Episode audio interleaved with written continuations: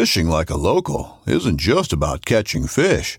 It's about connecting with the environment and the people who call it home. It's about hearing the stories and traditions that have been passed down for generations and sharing unforgettable moments with the people you meet along the way. Fishing like a local is having an experience that stays with you forever. And with Fishing Booker, you can experience it too, no matter where you are. Discover your next adventure on Fishing Booker. This upcoming concert season will be all about the boots, and Tecovas is your stop for the best in Western style. Tecovas has seasonal and limited edition offerings this spring and summer, including men's and women's boots, apparel, hats, bags, and more. All Tecovas boots are made by hand in a time-honored tradition with timeless styles that are always on trend. And Tecovas has first wear comfort with little to no break-in period. It's hard to find this level of comfort paired with this level of style. Stop by your local Tecovas store, have a complimentary drink or two, that's WCB style, and shop new styles. The smell of fresh leather and friendly staff are at your service. Many stores even have leather custom branding to make your boots truly personalized, and with regular live music and events, there's no in-store experience like it. If you can't make it into a store, just visit Tecovas.com. That's Tecovas.com. They offer free shipping on all boots, as well as free returns and exchanges, and ship right to your door. Go to Tecovas.com and find your new favorite pair of boots today.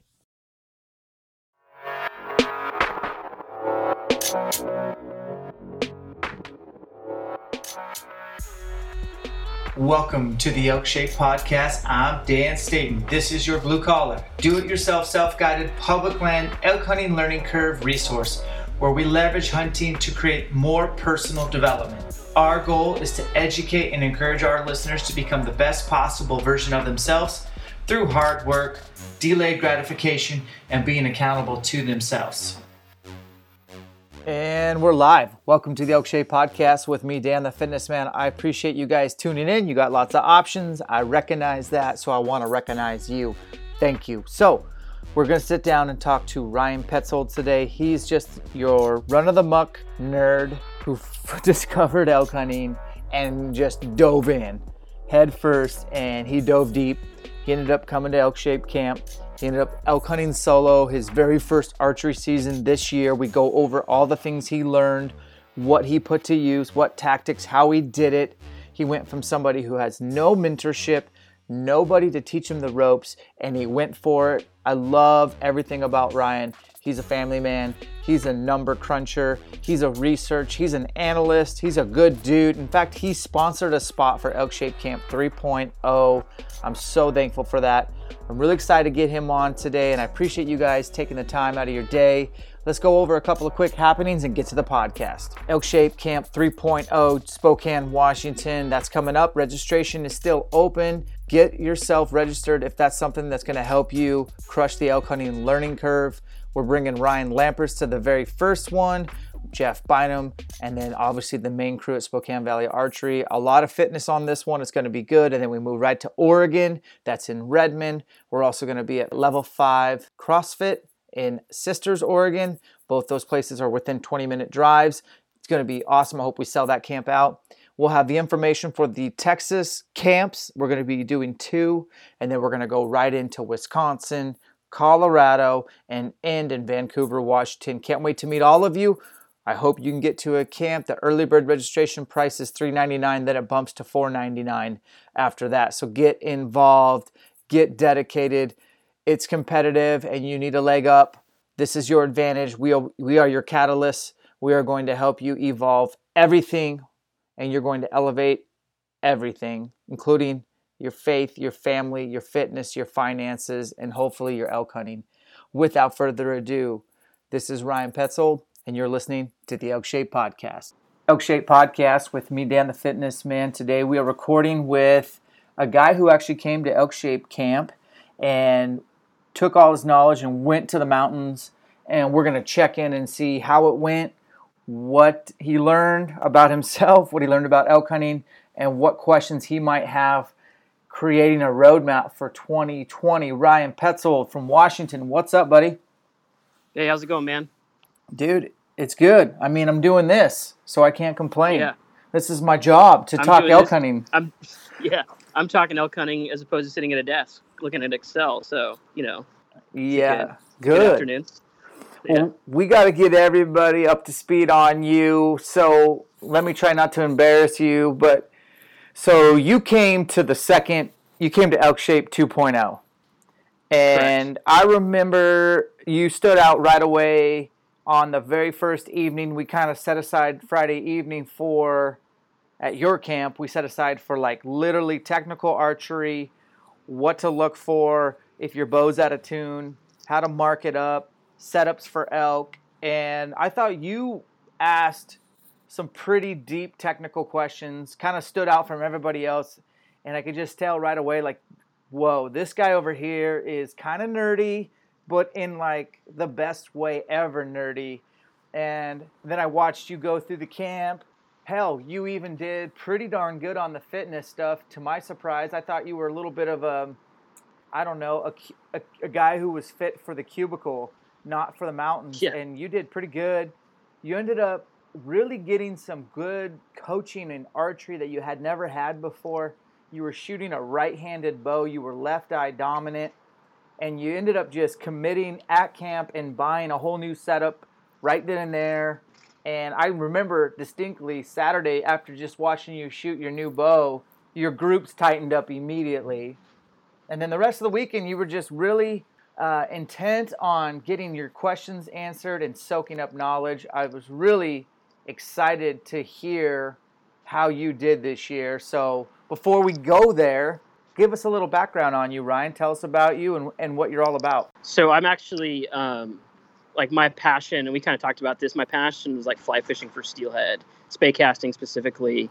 So like you had Joe Roeder on, I don't know, a long time ago. And actually I know Joe back in the day, like we kind of traveled in the same circles and both like fly fishing bums, and he's an elk bum as well. And I'm just a fly fishing bum, but just the state of like steelhead fishing and no fish and too many people. And it just kind of took all the fun out of it. It was like my passion. I grew up fly fishing for steelhead, so needed to find something that had kind of the same challenge, the same difficulty, that required the same dedication, but I could enjoy again, because steelheading just wasn't fun anymore. So, decided that elk hunting I remember I saw actually a video, I think it was like a PNY Wild video. My introduction to elk hunting. I saw their YouTube video and thought, it's actually really cool. Wow, that's interesting. That's amazing. And then kind of was like, started Googling around, looking around, because like you said, I'm a nerd. So ran across Corey Jacobson, Elk 101, kind of watched that. And I was like, wow, this is actually really freaking cool. This is what I want to do. And so that was last year. So a year ago, knew I wouldn't be able to dedicate enough time in short order to get the bow down, so tackled Western Washington elk with a muzzleloader early last October. Ran across a lot of sign. I mean, I knew there were elk around. Gave me a lot of confidence I could find them. Just didn't see any, but it was Western Washington, a lot of people, terrible weather. But I came back from that and I was like, I'm changed. This is what I'm going to do, right? So I kind of think of a way like elk hunting right now is kind of like my mistress. So I'm always kind of like going to be a steelhead bum at heart, but it's kind of the secret love that I have that nobody knows about.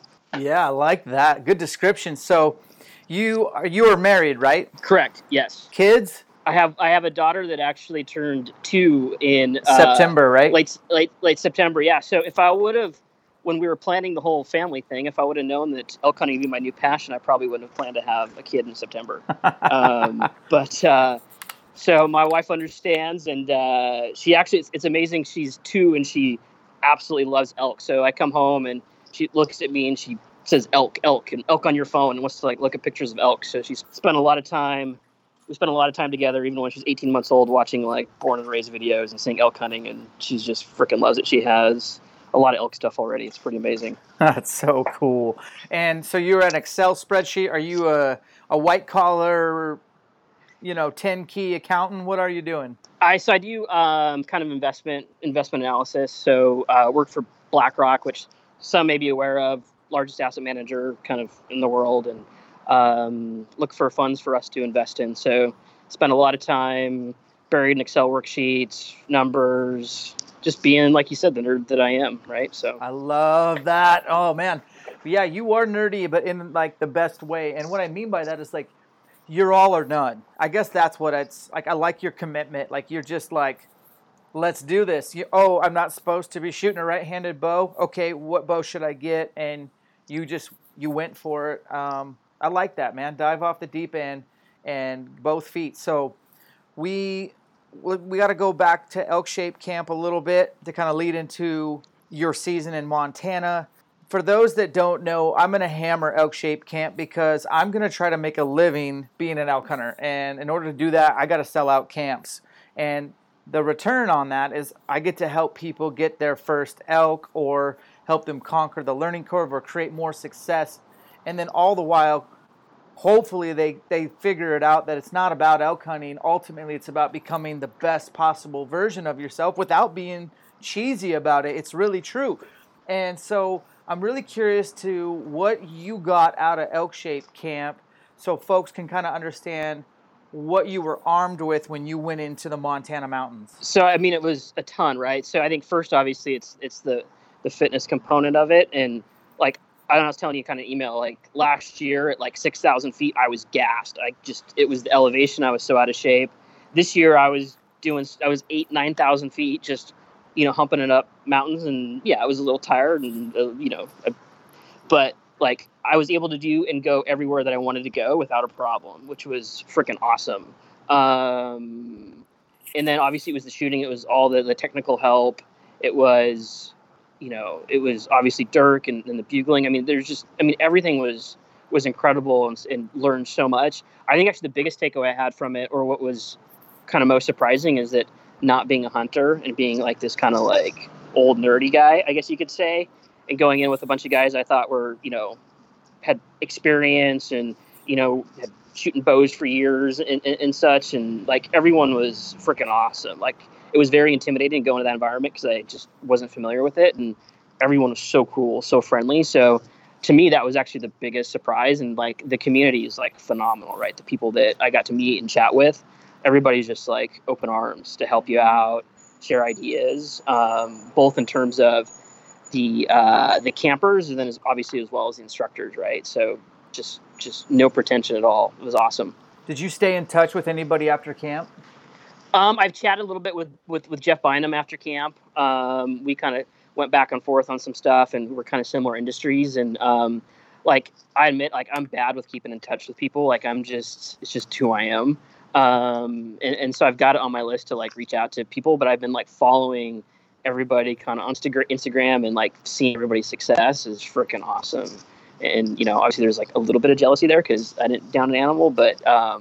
The vast majority of me is like super excited to see like all the success, and it gives me like confidence that next year that it's another year under my belt. It's just more experience that it'll come, right? No doubt. So we talked about the fitness component and the nutrition component is easily the thing that I can coach because that's all I've done my whole life, and I've actually figured out somehow to lean on fitness to help me kill elk and to make up for maybe it's a lack of wit or instinct or just pure unadulterated shooting ability or calling ability. I'm not the guy, Ryan, to enter an elk calling championship, or I'm not the guy to go try to compete at archery. I'm the guy that is trying to basically chase down elk and kill them and try to be a savage in the mountains. And you said something that you felt kind of limitless in the mountains, and I like that. So being able to hump the hills and go wherever the bugles take you and figure out once you kill an elk how the hell you're going to get it out, that's the fun part. But as far as the technical archery stuff goes, I think people overlook that. I mean, I can get you in great shape. Dirk can teach you how to call and really be an elk whisperer. But if you can't execute a shot under duress, or if your equipment fails you and it's something you could have caught, to me, I feel like that's why we start with archery first. So what are you working on leading up to this year's season? And now that you've been out there, what are you going to work on archery-wise to elevate your game? I think the biggest thing is just consistency, right? So is just shoot. I was doing that kind of leading up to it. And I think a thing I didn't do soon enough was I was just like shooting field points. And I went to go pull up the broadheads and I was like, oh, okay, this is like different. So I spent like 10 days to 2 weeks shooting broadheads. And if I were to do it over again, what I'll do next year, and I tell anybody that's new to this, is hit the broadheads early. That's at least from my experience, because when you have so much confidence to go, hey, at 30 yards, 40 yards, I got this, like I can do this. And then you go like with a week to 2 weeks before you leave and you go to shoot your first broadhead and it doesn't hit anywhere you expect it to, like it like sucks the confidence out of you. So that was like number one. Number two was, is that seeing how helpful Josh, everyone was at Spokane Valley Archery and thinking about, you know, what a great resource they are, but like I live 6 hours from them or 5 hours from them. So the other thing that I'm focused on is being able to really kind of be self-sufficient at home, is be able to like work on my bow, work on build arrows, tinker, you know, make sure that I don't have to go to a shop if like, you know, I need something, you know, something modified or something fails. So that's kind of like, in terms of like archery, those are my two things I'm focused on. And both of those I think, you know, are very important, but the technical, you know, the day with those guys are so patient and were so helpful in terms of get me to shoot hands, shoot different bows, super cool, laid back. I was so new to this and I felt so comfortable, you know, with them and letting them kind of guide me, I guess you could say. Yeah. So after doing two camps now, I think the biggest things I've seen with people and their bows, just talking bows, not even all the bad habits that we have to correct when it comes to shooting a bow, is number one, like there's a reason why I try to get everyone to get brand new strings at the camp, because strings stretch and you need to have the right strings that are going to fight off stretch and they're going to keep your bow tuned as long as possible. So strings are like so important besides just a good basic bow. And then messing with that arrow rest right before you go out to do your hunt, I don't like that. So I slap broadheads on and get my bows tuned in spring. And then I roll right into bear season, and the broadheads just don't come off. Now, I go through a lot more archery targets than the average guy, and that's because the broadheads chew them up. But it is really nice to be able to just have the confidence going in, knowing that this is what you have been shooting nonstop.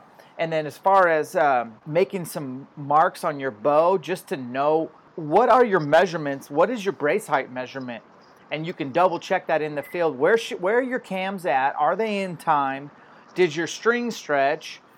How do your cables look? All that stuff. So we get into that pretty deep because that's screwed many bow hunters over before why they finally get to the field. So that's cool to hear you say all that. And I'm going to hold you to it to keep shooting year round, even when it's rainy and gross in Issaquah. As far as your elk season, let's just dive into it, Ryan. Like, when did you take off? What days did you have set aside? Let's get as detailed as possible without giving away exactly where you hunted, because we can't do that here. Yeah, no, totally get it, man. So I drew in, you know, Montana elk tag, just general tag, which I thought was pretty cool. And so I kind of set aside September 16th and kind of left it open-ended. Thereafter, we had a family kind of my wife's aunt and uncle had their 50th wedding anniversary party on that Sunday, so I couldn't miss that. So left early Friday morning, drove all day, kind of southwestern Montana, and kind of had plans to be able to stay for the following 2 weeks. My daughter, we had a pony party scheduled for her like that last Sunday in September. So I kind of set it up that I could hunt like 9 to 10 days, but then leave a few days extra in case I got an animal down on the last day and needed a few days to get it out and get back. I didn't want to push anything. So, drove over, so hunted like this latter part, like the 16th, and then through the following Wednesday. And you know, I had area after area after area because I'm a nerd, right? So love the e-scouting, had tons of areas marked, drove over and just started hitting my spots. I think, if you listen to like Corey Jacobson or these other guys, like they talk about having a plan and having multiple areas marked. And that was really beneficial, just given, you know, whether it be people, whether it be weather, whether it be walking into an area that looks phenomenal on like Google Earth and Onyx, and you get in there and you're like not seeing any sign, and being able to like just quickly pivot was huge. That was like super beneficial for me. So yeah, kind of started there. You know, most spots I walked into, I was seeing sign and hearing bugles, and I really had a lot of confidence I was going to find an animal. It sounds like I experienced what I think you did and a lot of people did, and the weather was just freaking awful. It was just miserable weather for the first like 4 or 5 days that week, which made it tough, and you know, mentally kind of wears on you just being like wet every single day. No, it was terrible. And you're not kidding. Especially like, did you have a camper or what was your camp setup? So my father-in-law, who's old, like big hunter from Alaska, like your quintessential Alaskan mountain man, like grew up hunting or trapping beavers and hunting moose in Alaska. My wife was never allowed to watch Bambi because there was always dead animals hanging in the garage when she was growing up. But, he's in his late 70s and has fought cancer for a number of years and just doesn't have the stamina to get around. But he kind of wants to be there for me because he was so excited to hear that I was going to like start hunting. So he actually towed our trailer over and kind of set up camp. And if I got an animal down, an emergency, something happened, he could kind of be there for me. So, but my plan was just to kind of like base camp it in a tent or bivvy it was kind of the idea. The first full day, I walked in like 3.5 miles, camped, and just didn't see sign where I expected to see sign. So headed on out, went to another area, and that's actually when the rains hit. So it was nice. He wasn't too far from where I was. So those next 3 nights, I retreated to the trailer to take advantage of the heat and dry my clothes off. So that was super helpful. I will say, for all those that, and I think I mentioned this to you, that rely upon inReach, I always just clip the inReach to the back of my backpack, and it got ripped off. It got ripped off because I figured you get better reception. I don't think you do. It ripped off going through climbing over deadfall. So I went to go sit down, take a break, and I looked and it was gone. Right. And so the thing about inReach is if you have it, everyone knows you have it, so people expect to hear from you. So I spent a couple hours like. Thankfully, you know, Mark, you know, I was keeping my tracks on Onyx, is slowly working my way back down from where I came from, looking for that, and managed to find it, which is a lifesaver. So just there's lesson learned number one, just put your inReach in your backpack. Yeah. So I do keep mine buried pretty deep. I think I've said this before, but my wife's been always pretty cool about me kind of staying in touch. Just knowing that if she doesn't hear from me in like 5 or 6 days, maybe something's wrong, but it's not a very good plan. Having the inReach, being a solo hunter like myself is just a game changer. Now, one thing that I would say is next year, I'm going to go with more of an unlimited plan. I had all my preset in my inReach, like, hey, big bull down, here's a location. Hey, honey, I'm back at camp. Everything's cool. I had a couple other ones. And then I had 10 texts that I could send or receive or whatever. And so I didn't use it very much. And I think I'd like to be able to shoot a text every day and be able to text, you know, back and forth. And you can go over and you just kind of get dinged for it. But I think next year I'll probably go more of an unlimited plan just to have peace of mind. But I also don't want to be in too much contact with everybody because I really like shutting down email, social media, text, phone call. I like shutting all that down. For the month of September, it's totally kind of part of the deal for me. But yeah, guys listening, 2 things you said: don't put the inReach on the outside of the backpack. You'll see guys pictures. Don't do that, and run tracking on OnX Hunt, and you will uncover awesome elk trail systems. And when you lose stuff, you can go back and find it, like you did. Yeah. No, that was. I was thinking if I can't find this, I'm totally screwed, right? Because it's just. I got to hike out. I've hiked in. I got to hike out. And now, you know, I think it's just for my wife. It's me being able to, you know, do this. It's especially having, you know, young child at home, just being able to reach me makes it a lot easier on me, makes it easier on her. So I was like, well, frick, where am I going to find one of these? Got to drive back to Missoula, right? And buy it. You know, they're not inexpensive. So was definitely saved by keeping my track on Onyx. No, that's great. So you survived the wet weather. You guys only had a stretch because I only had like 2 days where it was dry, and they were more in the beginning. And then I think I had one day, like the 24th, where it had rained all night, but it didn't rain during the day. Everything was still wet, but at least it wasn't raining. And I hunt a very rainy part of North Idaho anyways, but did you get a break in the weather? I did get a break. So that weekend, the weather broke and had sunny days. It was really nice. It was pleasant out, except the wind arrived. And so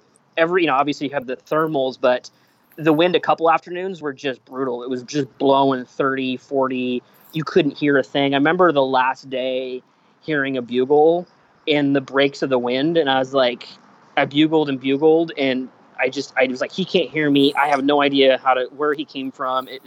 That was frustrating. And I tell you, actually, I would deal with the rain versus dealing with just the persistent 40-mile-an-hour winds, because you just can't hear anything, right? So I think I have more confidence in the rain than I do in the wind. Yeah, I like neither. I like it hot in September. I do. I'd rather be like just in a t-shirt hunting and complaining that it's hot, because the rain, for the elk that I was hunting in Idaho, they did not like the rain. They shut down completely. They just hunkered up for days on end. And then we did get some of those the pressure changed. The winds came in. You can't hear them. They can't hear you. They're also pretty sensitive to the wind because they can't hear as good.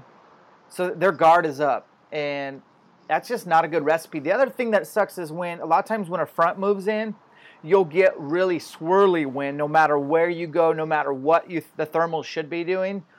Those days are brutal as well. Yeah, I noticed that as well. I was trying to plan, I had some areas marked and I was trying to plan an attack, and I ran across a cow and I saw her drop into where I thought would be a phenomenal kind of bedding area. And I'm I'm going to sneak into there. There's gotta be some more animals in there. And you just get on top of the ridge and you go, okay, the thermals are right. And you get 20 feet down and the wind switches and you get another 60 feet and it's another direction. And it's so frustrating because everyone drives home how important the wind is. And that's something that's easy. You just, you can use a little puffer and you can see which way the wind's going, right? I don't think you should always be cognizant of that. It's obvious. And so always with that, the front of my mind, thinking about that constantly and then having swirling winds is just, it's frustrating and it's tough. Yeah, man, there's really not much you can do about it either. So once you kind of finally dried out, did you go back into your 3-mile camp? Did you pull the plug and go to a new area? What'd you do from there? I kind of pulled the plug. I was like, I'm not seeing any sign back here, even though it looks really good. And so I got all these areas marked. I'm going to pull out. I'm going to go somewhere else. So that night I went up into a basin that I had marked. It was surprising because the road led right to it. I was like, well, I don't know, man. A road goes right here, but hey, it's close from where I'm at, and I'll just go take a look. And I drove up there, and I started walking, and it was definitely a steep climb. And I got up, and I was like, oh man, there's sign everywhere, and kind of hunted till dark, and came down. I'm coming back in here tomorrow, and really kind of formulating a plan of how to tackle it. And so went in there the next day, and got farther in, and just freaking fresh rubs and wallows. It was just insane. And that's when I heard my first bugle. It was that day. So that was my third full day, which, never hearing a bugle before, it was amazing. And that was when, but that was when you're uh-oh, okay, now, this is one of the key questions is if you haven't heard a bugle before, it's so hard to gauge the distance, right? Is that 100 yards away, 300 yards away? If you hear a bugle, do you automatically just figure, I'm going to go find that animal? If it sounds too far away, you're screw it. So he was pretty far away. I turned around, gave it a bugle, it bugled back, gave another bugle, it bugled back, but it sounded like what I would think of as a roundup bugle, because I remember it had a totally different tone, and it was you could tell he was facing a different direction. And I was like, oh man, I think he's gone. So I bugled a couple more times, didn't hear him. But I was like, hey, that's positive, right? I'm seeing sign, I'm hearing animals. So I kind of continued to hunt my way that day, saw more and more sign, didn't hear anything else. But when I got back, I kind of was looking at the maps and trying to figure out, I wonder where he was actually bedded at, where he was, or where he was coming from, where he had cows. And so the next day, similar basin, but a totally different plan of attack and kind of how I entered it. And that's when, I got into, had my one really good opportunity at a bull. So I was pretty happy that I was able to kind of, find an area, hear an animal, come up with a game plan to tackle it. And I mean, in my view, really my first year archery hunting for elk, that having an arrow knocked ready to roll is a success. Oh, definitely. Well, let's get back to that first question. And then let me ask you a couple more about that opportunity. So deciphering how far a bugle is, what kind of bugle, what is the bull trying to communicate, all that stuff just comes with reps in the mountains. But every topography and the type of mountains that are out there is different. I mean, some topography is steep and thick, some is not so steep, but it's still thick. And then you got some wide open spaces, you got basins, you got burns, you got rolling hills, you got prairie. And so obviously the steeper, the thicker, you hear a bugle, it's closer than you think. A lot of times when you go to the other end of the spectrum, the more open, the less timber, probably the chances are the further that bugle is than you think. And then somewhere in between for cross country, you know, it's got a little bit of a hybrid feel where you got some timber or pockets of timber, but it's still kind of open. I mean, I always think if I can use glass, bugles are probably going to be a little bit further than you think. And if the binoculars are worthless to you, the elk are probably closer than you think. That's kind of my rule of thumb. Cool. That's actually a really good rule of thumb. Yeah, that's helpful. But it's still not like a guaranteed. And obviously elk can turn their head and bugle. And so, and you probably do the same when you're working bulls. You can throw your bugle behind you, straight out in front, up in the air. You can put your hand over the end to muffle it. You know, you can choke a bugle or you can like, it's got a gauge. But it just depends on kind of what time of day it is as well. Like, so if it's first light, it's not even 7 or 8 in the morning. No, those elk are not going to be where you just heard them much longer, right? Yeah. But if it's midday and it's kind of a lazy bugle, you're in business. Like, you're going to be able to pinpoint that elk. But I really want to pinpoint an elk before I just take off in some direction that I think is the right way to go. Yeah, definitely. And yeah, the thing is that I was going to say, and that requires a lot of patience. I mean, patience is not my favorite way to hunt, but a lot of times you're going to have to sit there and wait for him to bugle again on his own, or you got to ice him for a few minutes and throw out another locator. Hell, sometimes you got to throw out some cow calls to let him know that you have something that he might be interested in, things like that. And then that herd gathering bugle is unmistakable. When you hear that, lace up your boots. You're traveling. And yeah, I knew I was screwed when I heard that. I was like, oh, that's not good. And he could have been pestered by other bulls, making him gather his cows up. But yeah, that's actually like, it's the coolest sound on the mountain, but it's the last one I want to hear.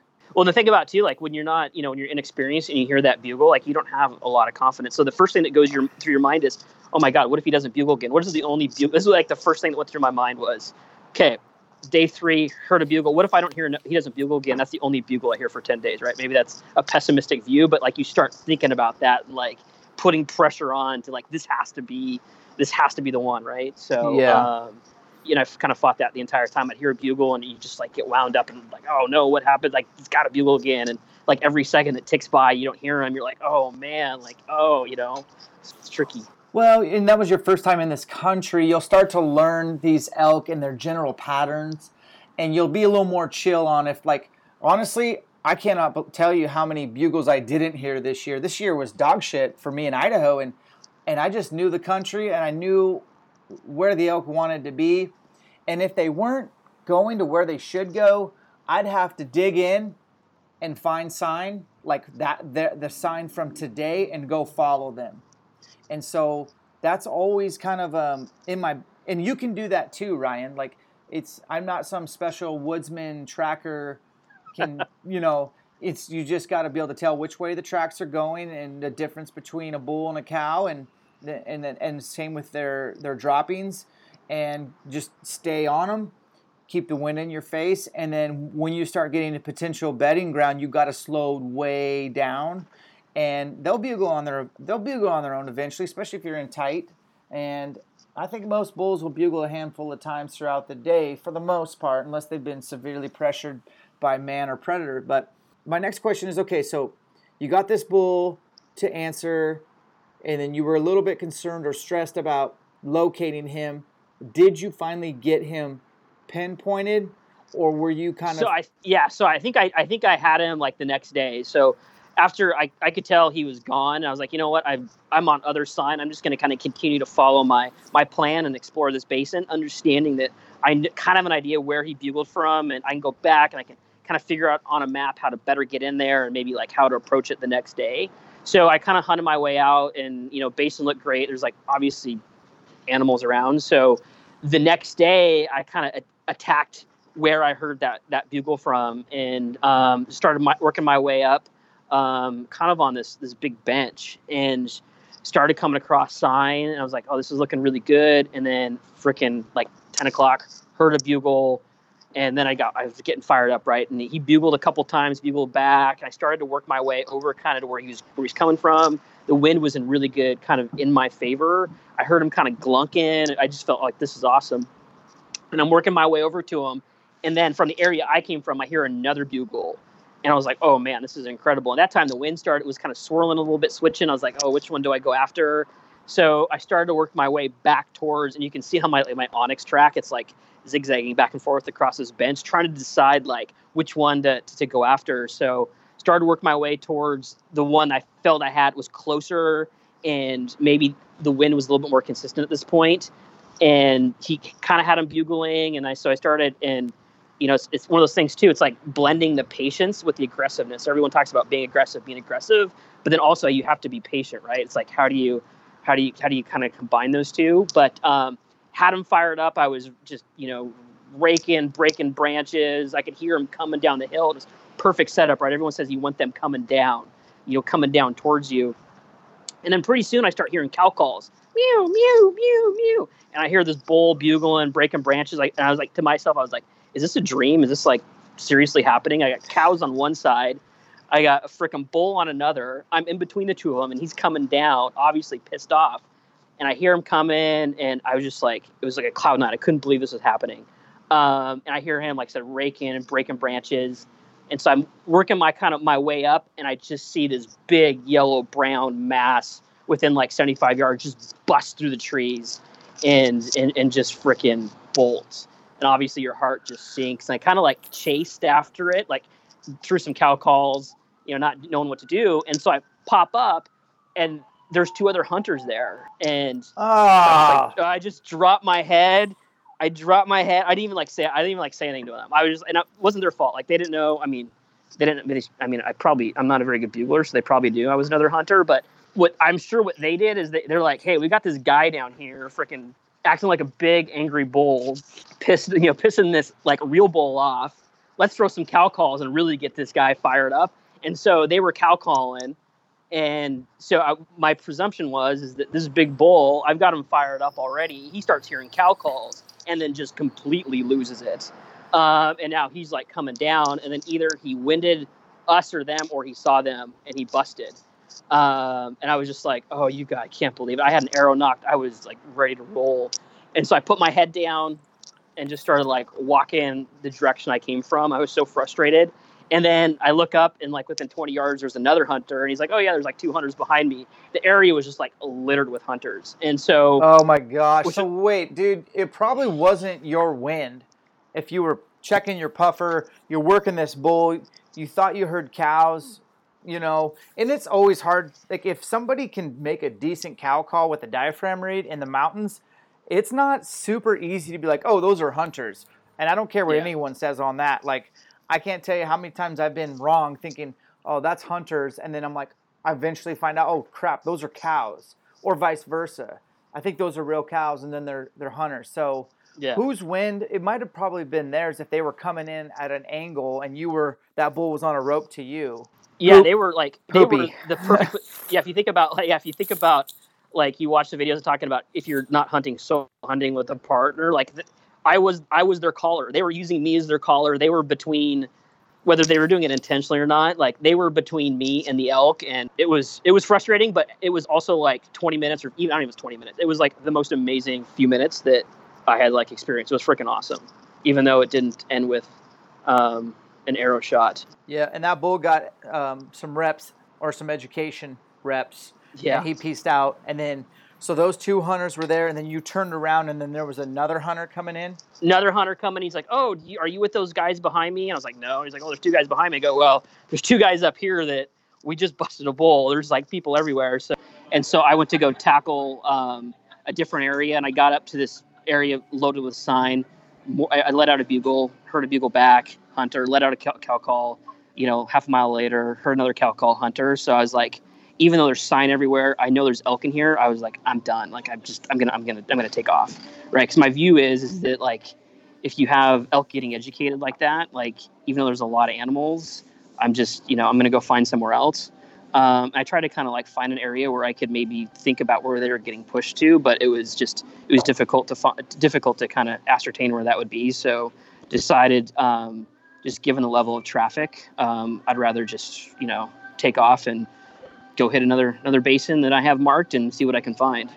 Okay. Well, I like that you thought, man, where are these elk going to get pushed? But you're more patient than me. That's like 6 hunters in a basin, man. Like, get me, I need elk to do what they do. And they're not going to do what they do with a lot of pressure like that. So then you bounced out and went to a completely new area? Yeah, so I jumped out of there and kind of drove to some different areas, just kind of looking around. It was kind of like middle afternoon, and so wanted to get a better lay of the land. And went into one basin and didn't see much sign, a couple hunters, and I was like... So I completely decided that I was going to change my game plan. So I was hunting the north side of a range, and I had a lot of areas marked on the south side. So hour and a half drive, drove around the range. I'm going to go tackle a completely different area because I was seeing more people than I wanted to, which ultimately worked out because that area that I went to, like, there were a lot of road hunters and people on side-by-sides, but I was getting off the road, and I had everything to myself for 4 days. That's awesome. That's what a guy needs. And it's getting harder, Ryan, to find places where there aren't people, especially on over-the-counter generals. That's why the whole fitness thing is pretty relevant with the mental toughness and being okay going solo and staying in the mountains, solo bivvy. That's what it's going to take when you're hunting general areas, I'm quite convinced. So tell us about those last 4 days. So the last 4 days, had some areas marked. The first area I went into, I came across a cow, and I didn't spook her, which was good. And I saw where she was headed into, and I was like, that's looks like a really good like bedding area. So I kind of stuck my way into there, and a lot of sign, but didn't get any response. It was thick. It was like Western Washington thick. It was incredible. It was like I was on the Olympic Peninsula. It was amazing. But a ton of sign, and then just kind of had a plan of where I was going to go. Cause every day before I'd start, or the night before, I'd kind of mark up Onyx and be like, these are the areas I want to make sure I kind of hit on my way, assuming I don't run across animals that kind of divert me. Like I want to hit like this drainage, this small basin, this ridge. And so started working my way up, and a lot of area that was devoid, no sign, but just kept going. Just put miles on, and started coming across sign, and then heard a bugle like that afternoon, and I got 5 bugles out of him, and I just think I completely botched it thinking about it after the fact, right? So immediately I had such great success on that one on Friday in terms of getting them all fired up, raking and breaking branches and being really aggressive. And again, like the fear went through my head is every time he'd bugle, I'd be like, oh, is that the last bugle I'd hear from him? This was different because I not only couldn't tell how far away he was, I couldn't actually tell exactly where he was coming from. So it was really difficult because there was these different ridges, and I was like trying to pinpoint, where he was. And by the time I had exactly where he was, he went quiet on me. So I wish now, like thinking about after the fact, that I probably shouldn't have been so aggressive to begin with. Is just kind of cow called my way towards him until I could actually pinpoint where he was at. The benefit of that was I followed where those bugles were, and then dropped me into like this just frickin' elk oasis. It was like the most incredible park I'd ever seen.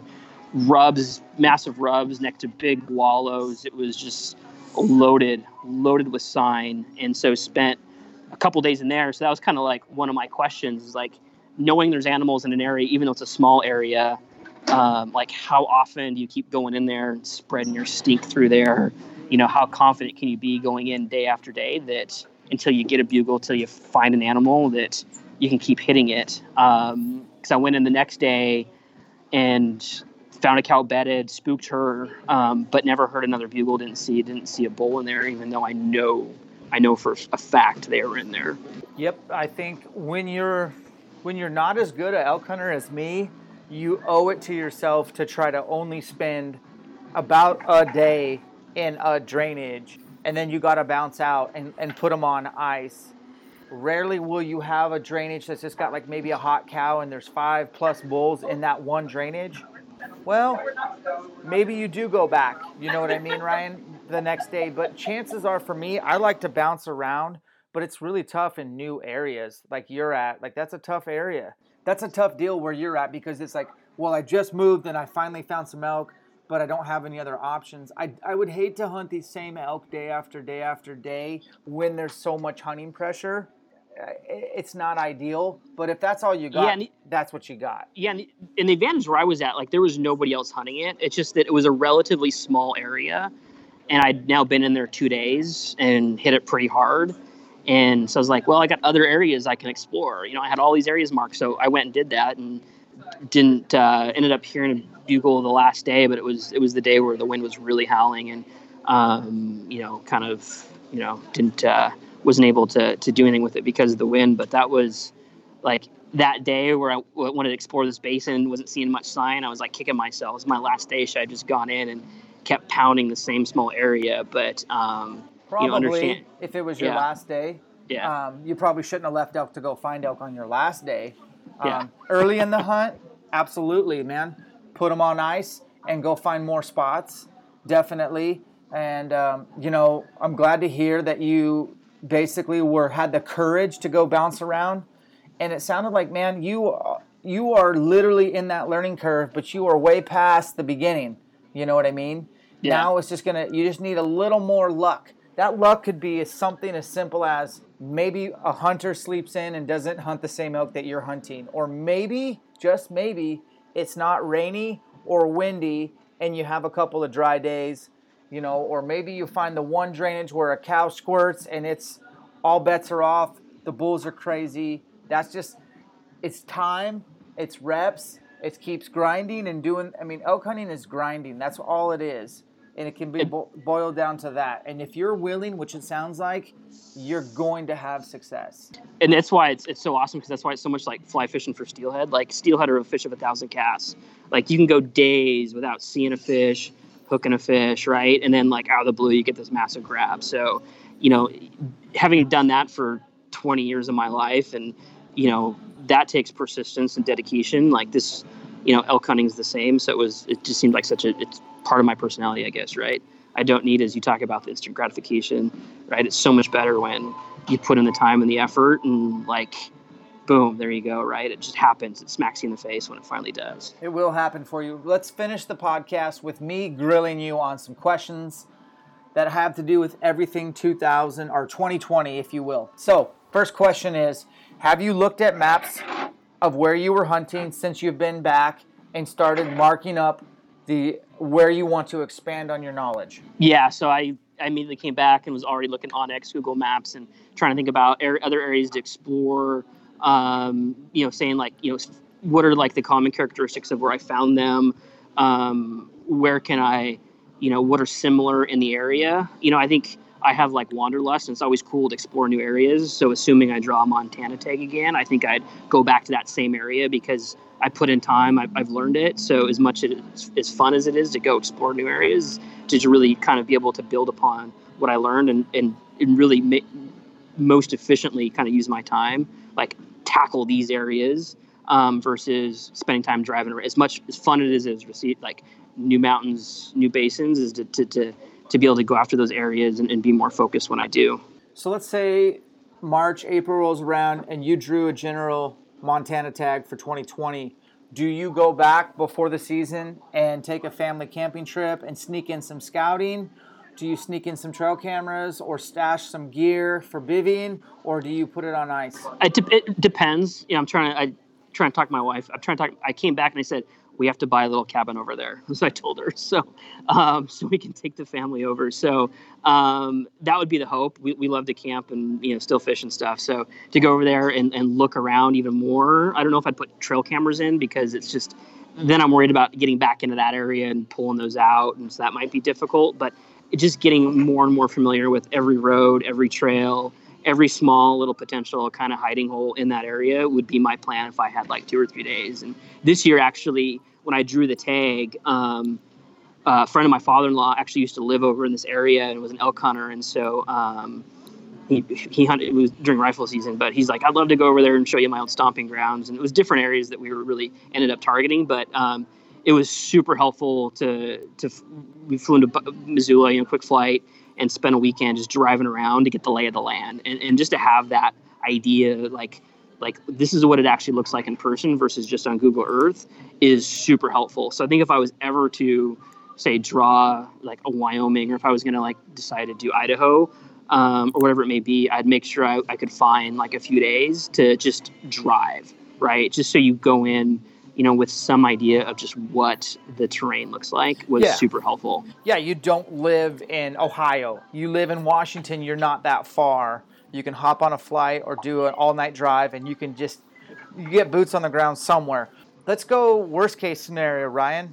You don't draw a Montana General, which could be probable. Where do you go from there? What are you thinking? I've got some areas I want to tackle again in Western Washington. So it could be Western Washington because you can kill a mature bull. So it might be that. It could be your stomping grounds maybe. I initially looked at Idaho doing over the counter, but when I drew the Montana tag, I pivoted on that. Yeah. So it'd be one of the two. I might also, my stepdad has property up outside of Colville, and I know that they're like the ghosts, the elk that live up there in that area, but they're around. So I might actually just, maybe go do that. So I think to be determined, in terms of how I tackle it. But like I got back and I was looking at like Go Hunt and going like, making sure my Wyoming stuff was all set up. So I'm getting points there and just planning my next how many years. Right. So you got your mind right. All right, well, let's talk about your mind. Where did you struggle mentally that you would like to improve upon for next year? The biggest thing is so like I don't mind being a loner. I don't mind like hunting solo. So what actually held me back was like, what if I got an animal down 6 miles in, 7 miles in? What would I do? How would I get this out? Like that was a mental barrier I couldn't get past. So there's areas I wanted to hit. And I was like, it's probably, having never killed an animal before, let alone a big elk, it was probably prudent to err on the conservative side in terms of how far in I was going. And so making sure that like mentally prepared to like go in as far as I need to go that, and explore other areas, physically I could do it. I just was worried about like getting an animal out by myself and such, just putting myself in a bad position. It's not fair to the animal really. Right. So, and then number two is along those same lines is that, I tended to get myself or hike my way out, before dark. And like, I don't mind, like I'm not scared of the dark or anything, but it was like that same thing. Like if I'm 4 miles in, and I hunt till like 8 o'clock and dark and I do get an animal down or I shoot something late, like I'm by myself. How am I going to track it, break it down, get it out? Like those were things that I think kind of held me back that either it's mentally preparing for, or it's maybe finding someone to hunt with. If I did, I'd be more like, I'm going to go here. You're going to go there. If you need help, something happens. We can come help each other. But I like to be able to kind of like go where I want, when I want, and kind of do what I want. So that's why maybe I'm just selfish, but that's why I like to go out solo. Solo's where it's at, baby. I can tell you, I don't have to go over it. I've stated my case, but let's talk about both those things real quick. And I think this is super important. So dig in on this, Ryan. If you're going to hunt steep and deep and you're going to go solo, you need to have that in reach and you need to have done your research to figure out packers. Ryan Lampers is a good example. He has had many elk in Washington, our state, killed so ridiculously far back. There's no way he's getting it out. And he knows the packer. He's made arrangements prior to. And can't even tell you how many elk he's had packed out by animals with no shame in his game. The other thing is, if it's not too far, you can get it out in 3 days. It'll take you 3 days, but you're going to have to get your meat by a creek with some shade and one foot in front of the other, but I never want you to think about, what if I kill an elk here again? It's a great problem to figure out once you've done that. And then lastly, the podcast I did with Anthony, you haven't heard it yet. It's coming out in a couple, I think this Friday. But when I sat down with him and went over his maps, when we were not recording, obviously, at this point, he was wasting currency traveling to and from his truck or his camp to get to where the elk are at. I like the idea of spiking out and truly bivvying out in the same area, maybe 2 days. That way you can hunt till absolutely dark, and then just hike up to the ridge, or you can camp right where you're at, and then you're back in there the next day. Not only do you save energy, but everybody's guilty of leaving early because they have a long hike out at night, right? I was the same boat. So, I'd planned, like you plan all along, I'm going to like spike out, and you just I ended up like when hitting these smaller areas, I can do it in a day. Well, even if you can do it in a day, it's awesome to be able to like maybe hike a mile, get a little bit of a distance away from your seen elk and just set up camp. And so that's kind of like, I think it's something about next year's being more aggressive and willing to just like constantly carry camp on my back, whether I think I'm going to use it or not. Yes. So that I have it, right? Don't plan to like, never plan to be back at the truck, right? Just have it on your back. Yeah.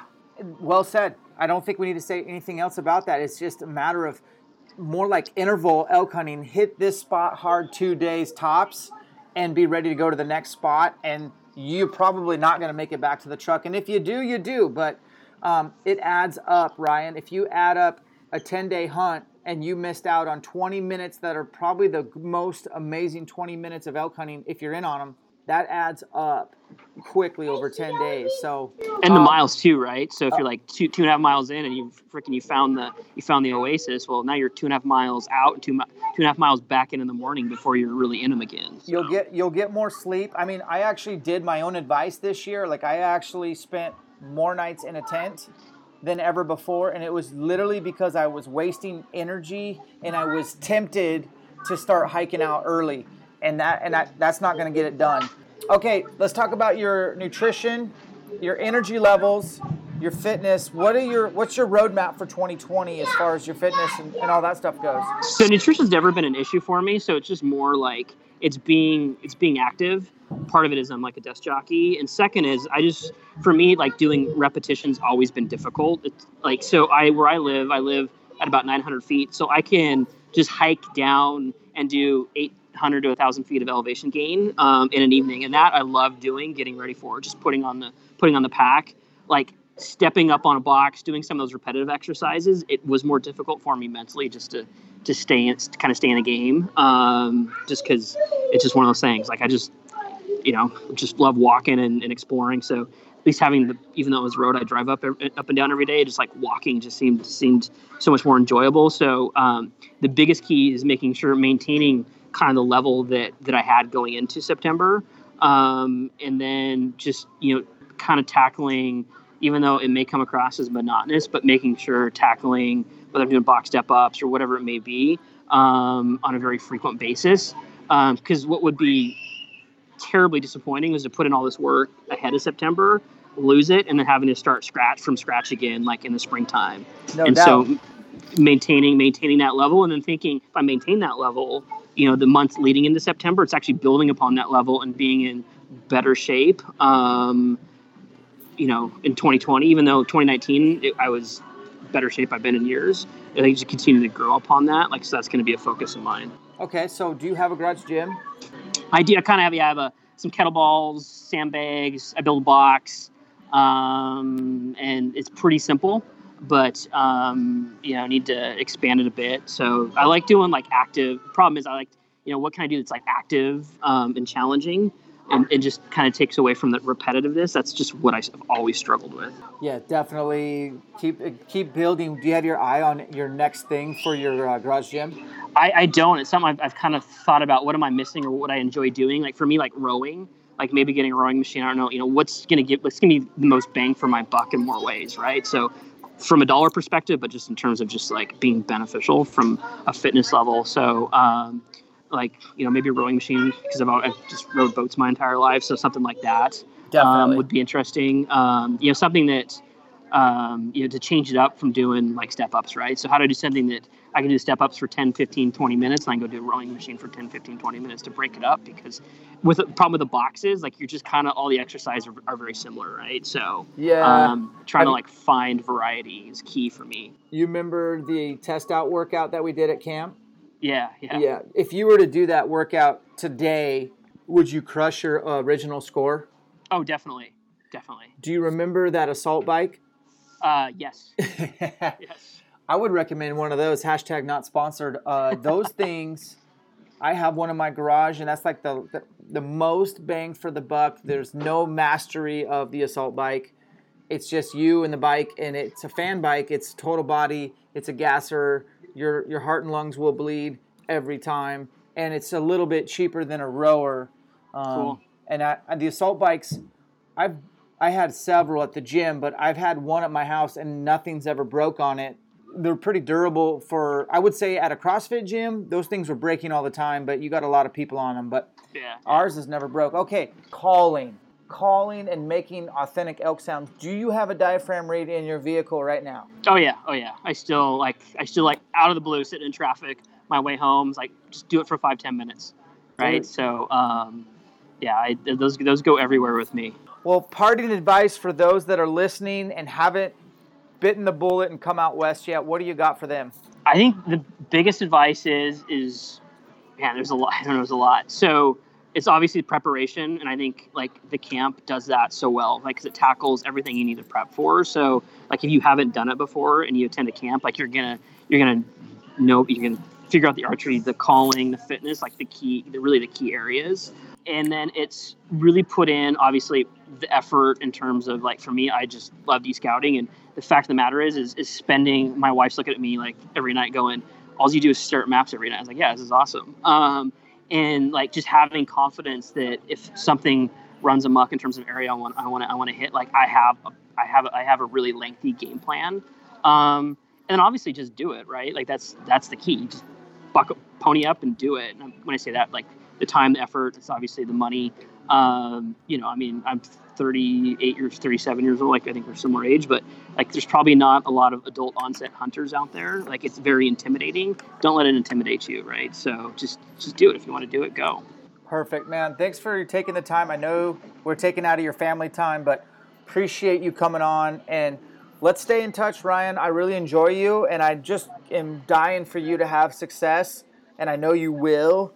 And I can't wait to get that text someday, maybe 2020, next to your elk. And hit me up anytime you want. We'll talk offline here for a second. But, guys, Ryan Petzold, Elk Shape Camp graduate, hit the Montana, hit it hard. You can tell he's a student of the game, and he's only going to get better. So look out, elk.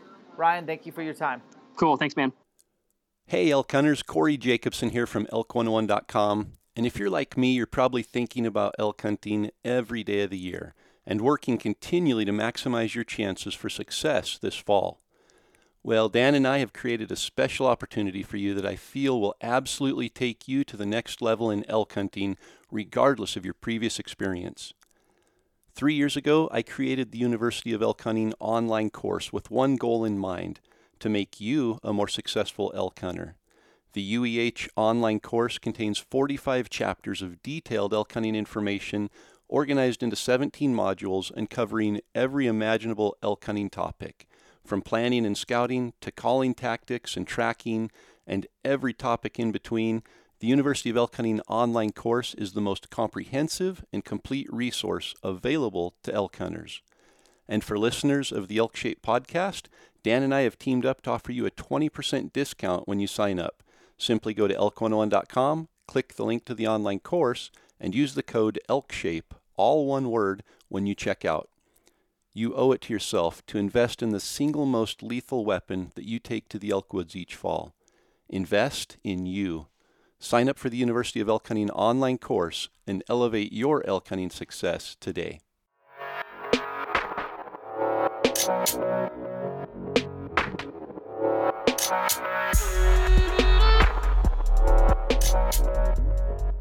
Thanks for listening, guys. Want to thank Ryan Petzold for coming on today and sponsoring a spot for the Elk Shape Camp 3.0. Appreciate that, man. You got a heart of gold. Good luck 2020. I hope you guys are out there creating your roadmap for 2020 success. It starts yesterday. Work hard in the name of better elk hunting. Keep grinding towards your goals. If you want to support the podcast, give us a 5-star review on iTunes. It only takes a second and it goes a long ways. Check out the Elk Shape store for some swag. We got some podcast hoodies that might come in handy, might bring you some luck. Luck is nothing but hard work residue. Thanks for listening. We'll catch you on the next one.